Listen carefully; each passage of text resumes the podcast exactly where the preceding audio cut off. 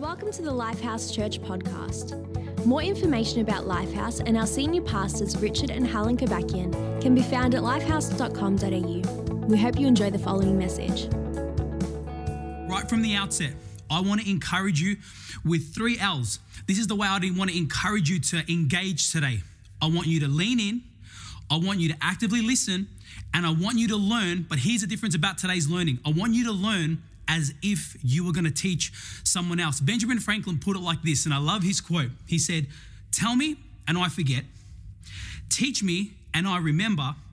Involve me, and I learn. So, what does that mean for us? I want you to be involved today. I want you to engage from wherever you're watching from. I want you to amen. I want you to be taking notes. Get out your phone, whatever it is that is going to help you learn. Get out your hard copy Bible. Remember these?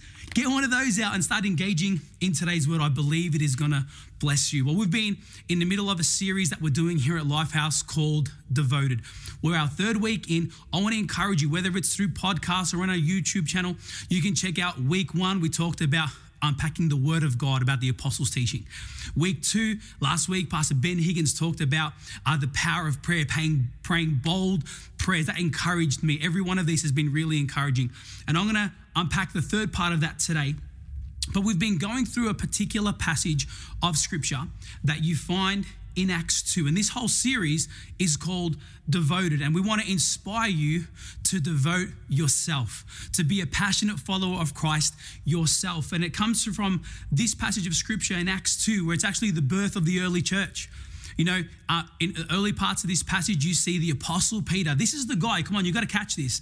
This is the guy who denied Jesus three times, who thought his life was a write off. Then, you know, in one amazing conversation, Jesus restores him back to his original purpose and design.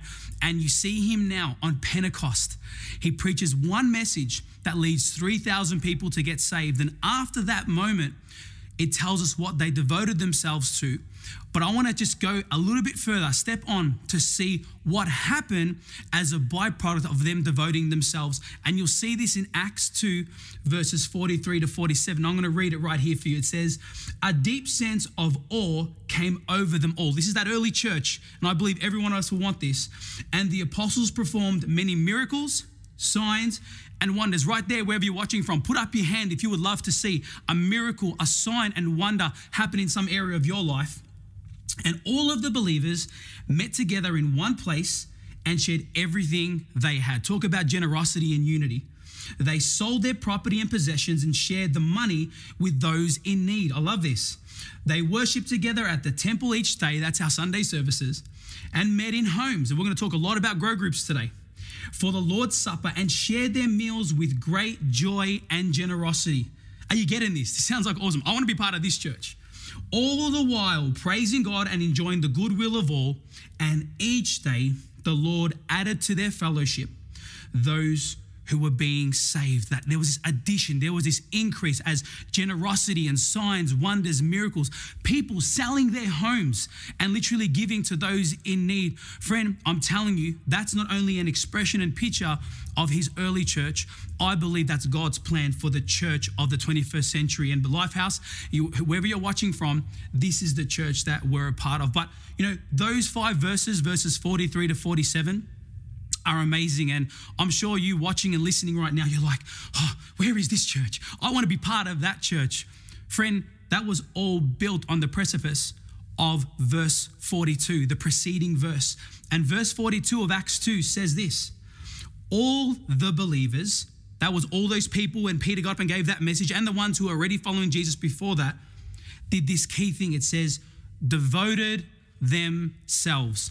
This whole series about devotion, about the being devoted, is all based on this platform scripture. They devoted themselves. But what did they devote themselves to? It tells us here very clearly in this passage. To the apostles' teaching, we talked about that in week one. To the to fellowship, and I'm going to unpack that one for you today. And the sharing in meals, including the Lord's Supper, and to prayer. We talked about that last week. But here's a thought and a challenge that I want to put down to you right from the outset.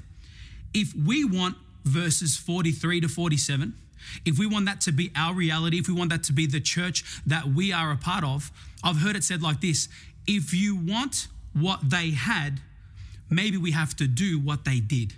You know, seeing a result, seeing someone that's doing great things, we all love the end product, but we're often not willing to commit ourselves to the process that leads to greatness. And today, I just want to be very, very upfront. I'm going to put a disclaimer in there for you so you can't come back to me at the end of this and go, hey, you never warned me.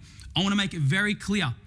There's going to be moments in this message where you are going to be super encouraged. You're going to feel by the end of this message, you can run through walls because you're going to be empowered to do what God's asking you to do. But there are going to be moments in this message. Don't forget, this is the disclaimer. Spoiler alert. This is the disclaimer. There are going to be moments where you are going to be challenged. And why am I so uh, adamant about challenging you? Is because that's the only way change comes through the platform of challenge. So, in those moments where you're feeling a bit uncomfortable, I want to encourage you to dig deep. I want to encourage you to sit right there, keep watching, keep listening, because I believe on the other side of this message, if you would take what we talk about today and start applying it to your life, you will start to experience the change that God wants to bring. So, as we unpack the third part of this devoted series, I want to talk to you today on the topic the power of partnership. Will you pray with me? Father, in the name of Jesus, I thank you that we get to be part of your body, the beautiful bride of Christ. And as we partner together with you and with each other, we can do inevitably more for your kingdom to grow and your kingdom to come through our lives in Jesus' mighty name. Come on, if you agree, say amen and be ready. Posture your heart. Remember, you're, you're leaning in, you're going to listen, and we're going to learn together today. But I want to revisit uh, that passage of scripture, Acts 2:42, and I want to unpack this particular word that we're going to talk about today. And it says, All the believers devoted themselves. Come on, where, where you are, say those two words, devoted themselves. You know what I say when I hear devoted themselves? No one had to follow them up. No one had to chase them. No one had to be overly encouraging. Don't get me wrong, encouraging is great. I'm literally a hyper encourager. I get it. But these people had an inner desire to just want to be more like Jesus, follow Jesus, be obedient to his word, give all the stuff that we read in, in those verses 43 to 47 to the apostles' teaching and to fellowship. You'll see on the bottom of the screen that word's underlined for you, and to sharing in meals, including the Lord's Supper and to prayer. Now, that word fellowship, maybe for you, maybe it's the first time you've heard it, maybe you've heard it for a long time and it's become old school. But let me tell you something if we decide to, to devalue a word or water it down or not give it its appropriate worth, it actually loses its meaning and value. You know, I'm going to mention some kind of, let's call them old school biblical terms, but friend, I want to I want to rejuvenate them. I want to revive them. I want to actually present them to you in such a way that they actually make sense to you. And I'm going to give a very easy to understand meaning of each of these words. What about the word sanctification? And if you want to know what that actually means, it's devoting yourself to becoming more like Jesus. You know, the moment you give your life to Him, that's saying, Jesus, I make you my Lord and my Savior. But sanctification is the lifelong process of you wanting your life to look more like His. What about the word obedience? You know, obedience is almost such a, a word that has been watered down. They're even ejecting it out of marriage vows because it's lost its meaning. Look at this devoting yourself. This is the meaning of obedience. Devoting yourself to respond to God's word. Now, not just his spoken word to you via the Holy Spirit, but to his written word. What he says is what we do. And I'm gonna, I'm gonna make it very clear in a moment. This is not about perfection. You're gonna see what it's all about in just a moment. And what about this word? How many of you remember the word holiness? That word holiness, devoting yourself to live God's way, making decisions that sometimes in the face of popular opinion, of the norm, of what's happening, um, what's happening out in society, we've got to make a decision to live God's way if we are a follower of Christ. Now, let me, I've given some pretty um, evident descriptions there of these words that we maybe we consider old school. But let me tell you what Christianity is all about. Christianity is not about perfection you trying to make it to some sort of status that you think now you've reached um, a pinnacle. You know, the Apostle Paul himself said, Not that I have attained it. He understood that there was this constant um, pursuit, this constant moving forward to becoming more like Jesus. I want you to look at this quote Christianity is not about perfection, it's about pursuit. That when you fall in love with Jesus, come on, friend, when you that that spouse that you've that that husband, that wife, when you engage in that relationship, when you come into intimate, personal relationship with Jesus, you want to turn your life 180 degrees and go after all that He has for you. So the things that don't reflect Him, the things that He knows is damaging your life, He wants those things to fall away. He wants to give you the power that's what I love about it. When he departed from planet Earth in his physical form, he said to the apostles, Do not leave this place until you receive the power. He doesn't expect you to get it right on your own, but as you pursue him, the Holy Spirit gives you the power to be all that He has called you to be. Come on, get excited about this. Clap, whatever you're going to do. Do a backflip in your lounge room. I'm telling you, this is the absolute truth, and we get to see it.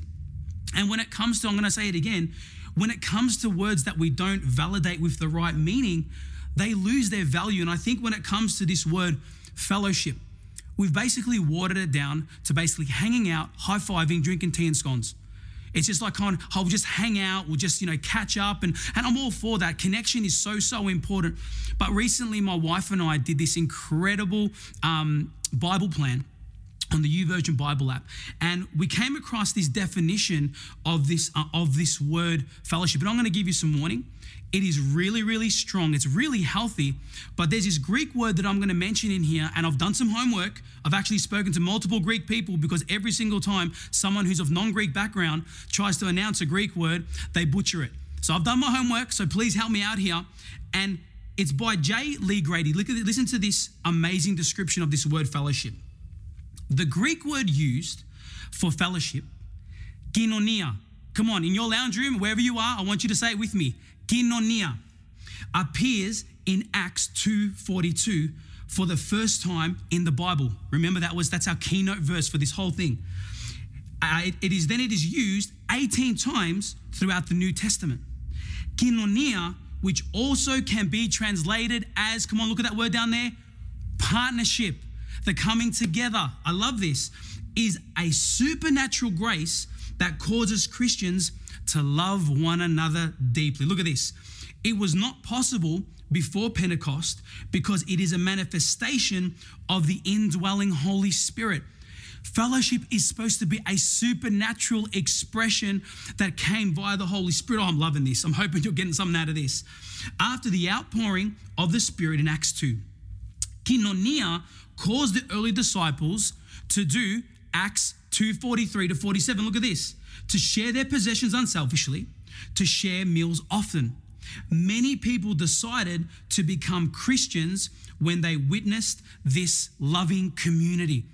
Friend, I don't know how much that excites you, but I'm looking at this and saying, wait a minute, this supernatural fellowship that caused people to be generous, to break out signs, wonders, and miracles, that taught people to love each other. Friend, one of the things that I get disheartened by the most, that, that challenges me the most, is when you see division in his church.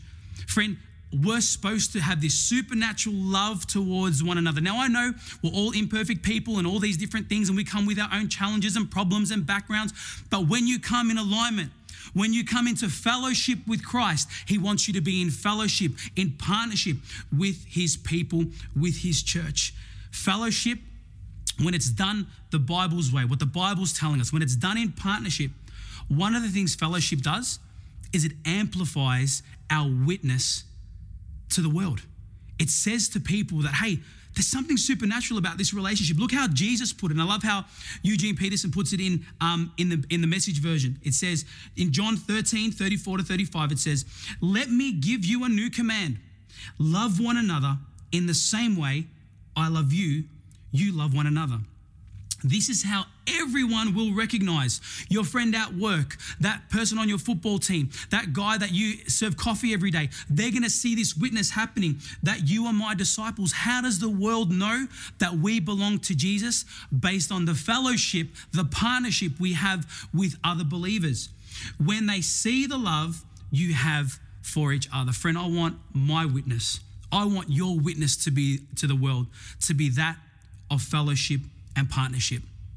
There's a couple in our church um, who've recently moved here uh, from Brisbane. They're a family. They've got four beautiful children, and you know they've come from a different state. You know they snuck in like in this gap of lockdown. They came and they and they've made their home here, and, and they've called Lifehouse home, and we love them. But you know I can imagine that they've literally born and bred up in um, Northern Australia, you know up in Queensland, and I can only imagine the challenge that would be of uprooting your family from everything that's familiar, everything that you've known, everything that is comfortable and you've literally chased the call of God. They felt God lead them to a whole different state where they've had to almost start over to some degree regarding relationships.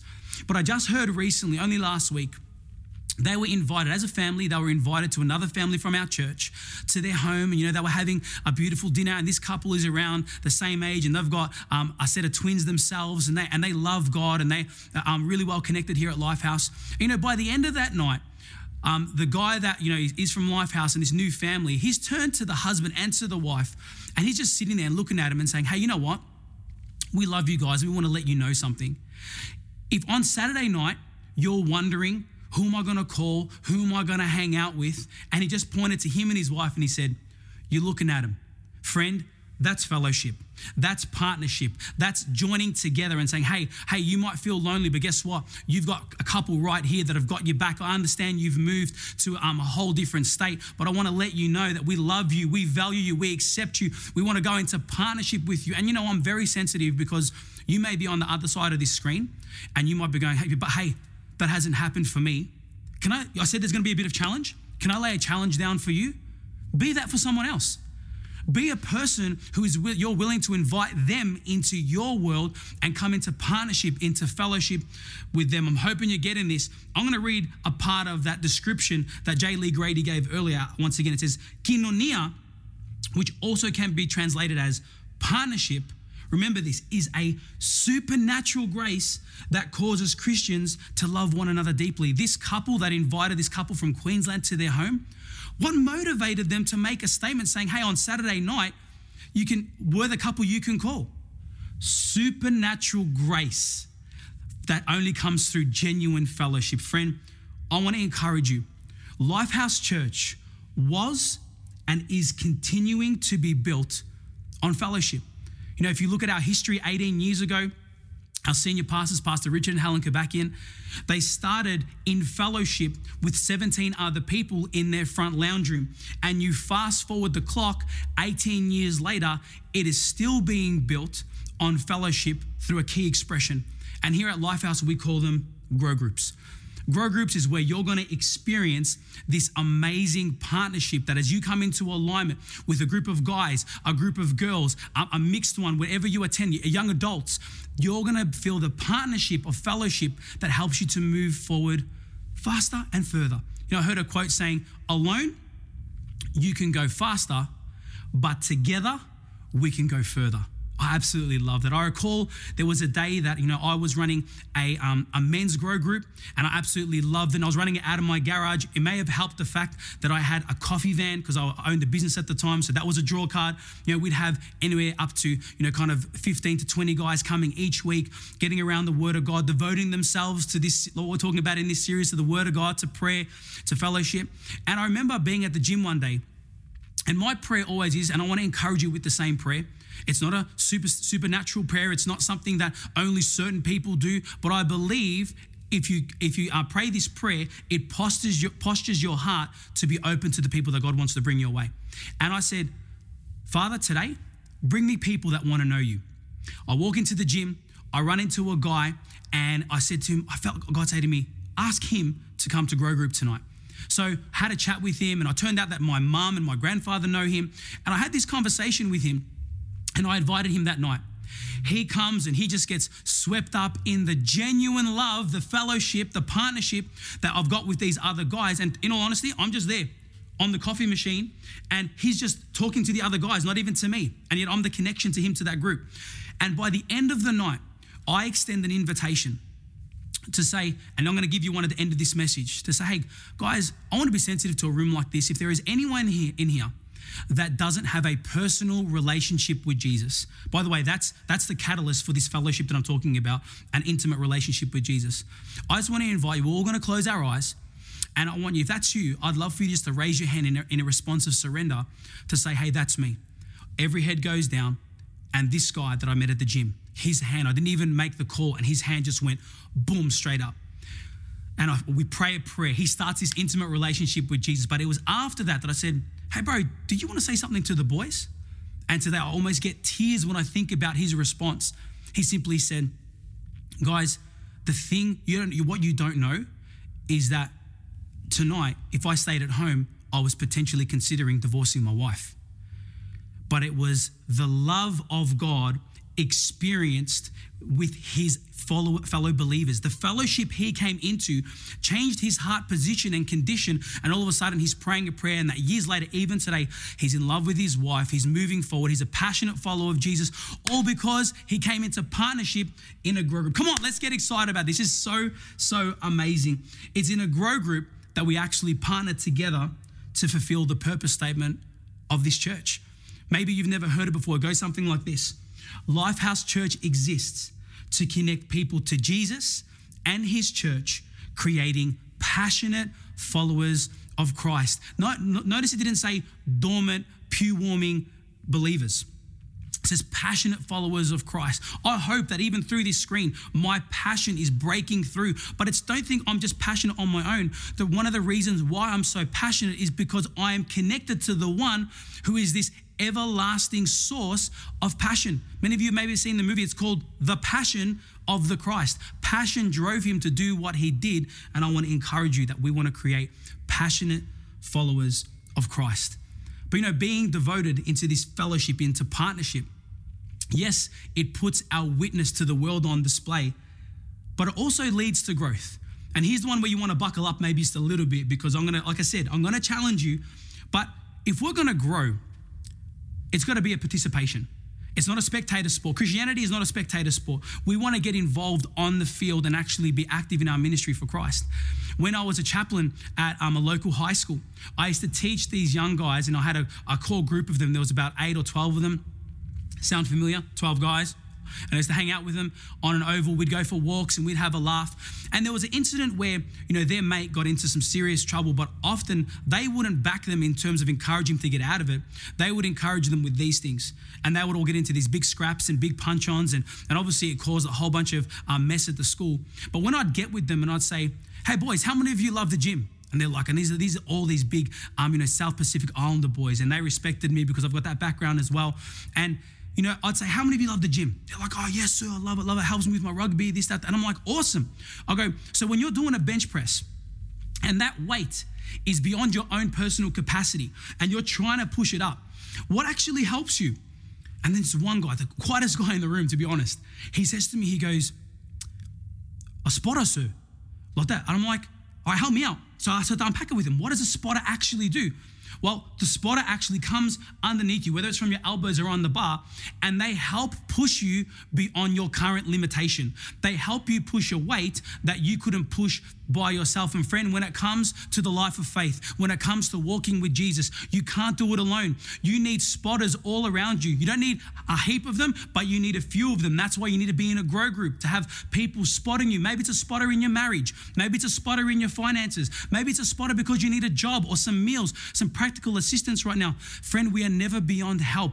And I want to encourage you, just like I did with these boys, I'd encourage them about spotting that they need these guys in their life to work together. But you know, when it comes to spotting this, this partnership, there is a need, I believe, in terms of our own humanity that I think we struggle with. And if I'm going to be very transparent with you, I'm putting my hand up and saying I'm the first because I find this difficult myself. And I call this the hot principle. And you're going to see these come down at the bottom of the screen in just a moment. When I led my grow group last year, I think one of the keys of our success, if you will, that when, I was leading young adults uh, in this grow group was the fact that we developed this hot principle. And the hot principle is simply this is the need, the desire to be honest, open, and transparent. What does that mean? That we walk around in life, come on, help me out here. Please don't leave me hanging because I'm, I'm, I'm guilty of this myself. We'll often walk around with the facade, the wall up, that people want to see our insta life, our, our perfect um, perfection of our, of our life. But when we look at it, when we, if we were really honest, I heard a friend say one time that, you know, people are really good at getting renderers in to render their brickwork. I'm like, bro, what do you mean by that? And we had a conversation, and he goes, you know, if your life was a house and the brickwork was cracking, and he goes, what we do is we call the renderer, you know, of Instagram or the renderer of, hey, my life is awesome. You know, if, you, if your life is awesome, please say it is. But if your life's not awesome, just be real. Be hot. Be honest, open, and transparent. Doesn't mean, you know, you're a, you're a Debbie Downer every time we connect with you, but be real. Be real. You know, I, love one of the leaders I follow, Craig Groeschel. He says, people will always follow a leader that's always real than one that's always right. And I love this, this hot principle. And when I'm talking to this guy, goes, you know, we'll get the um, the renderer in and they'll they'll render over the brickwork. But the problem is six months later, the brickwork starts cracking again through the render. And why, friend? You know why? Because we never address the foundation. And when you're hot, when you're honest, open, and transparent in a grow group, you can connect with people who will not judge you, who will not bag you because of your, your failure or your mishap or your mistake. You will be loved in genuine fellowship, in genuine partnership with people who want to move you forward. You know, there's a guy in our grow group last year and one of my leaders uh, in this grow group, he just simply said, Hey guys, in the midst of COVID, what's God doing to you right now? And this guy was in a, a great profession, earning a great salary. He'd gone to uni, done all these great things. But he was really honest with the group. He was hot. He was honest, open, and transparent. None of you are going to forget that hot principle now. And he said, He goes, Hey guys, you know what? I'm doing this job and I've, I'm married and I've got this great stuff going on, but I really had a desire to do this particular profession and go after this dream in a very short period of time, just from that one conversation in a grow group, from that one conversation, he ended up doing multiple sessions online with different groups of people for this profession. He ended up um, going and actively chasing this dream because one guy said, Hey, God, hey, guys, what is God speaking to you about in this season of COVID? Now, I'm happy to report he's in the middle of filming a reality TV series based on his dream. How amazing is that? But where did it happen? In fellowship, in partnership, in a grow group. And I honestly believe God has got that for every single one of us. Check this out. The power of partnership is most effective when we are willing to let others in and work together to move forward. The power of partnership. And you know, I look at the life of Jesus and I love the fact that he was the ultimate grow group leader, if we were honest. He, he could have done do you agree that he, him, as the Son of God, as God made flesh, he could have radically changed the world upside down all on his own if he wanted to? But that wasn't his strategy. Just like us as a church, we believe that ministry is for the church by the church.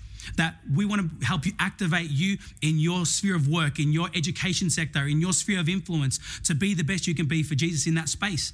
And Jesus is walking along the beach one day and calls a couple guys and says, He says this statement. And I believe that this invitation that he gave to his disciples into fellowship is the same invitation he extends to us today. Listen to this. I love this. This is one of my favorite verses of scripture in Mark 1:17. Jesus said, Then Jesus said to them, Follow me, and I will make you become fishers of men. Now, friend, the reality is when you start a relationship with Jesus, that is like the starter's gun going off at the start of a race. But then when you engage in your relationship with Jesus, he has a becoming process, a becoming journey for both you and I.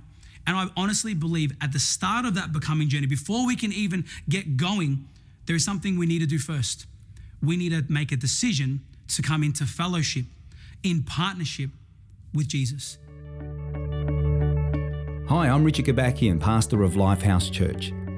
Just wanted to say thank you for listening to this message, and I hope and pray that you feel that it's added value to your life.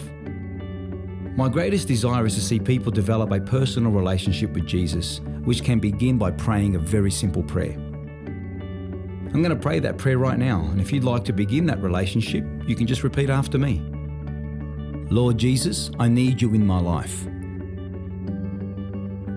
I choose you as my only hope of being forgiven. Please come into my life and let me begin a relationship with you that will last for all eternity. If you've prayed that prayer, we would love to know about it and celebrate your fantastic decision. You can do that by sending an email to mydecision at lifehouse.com.au. We look forward to hearing from you.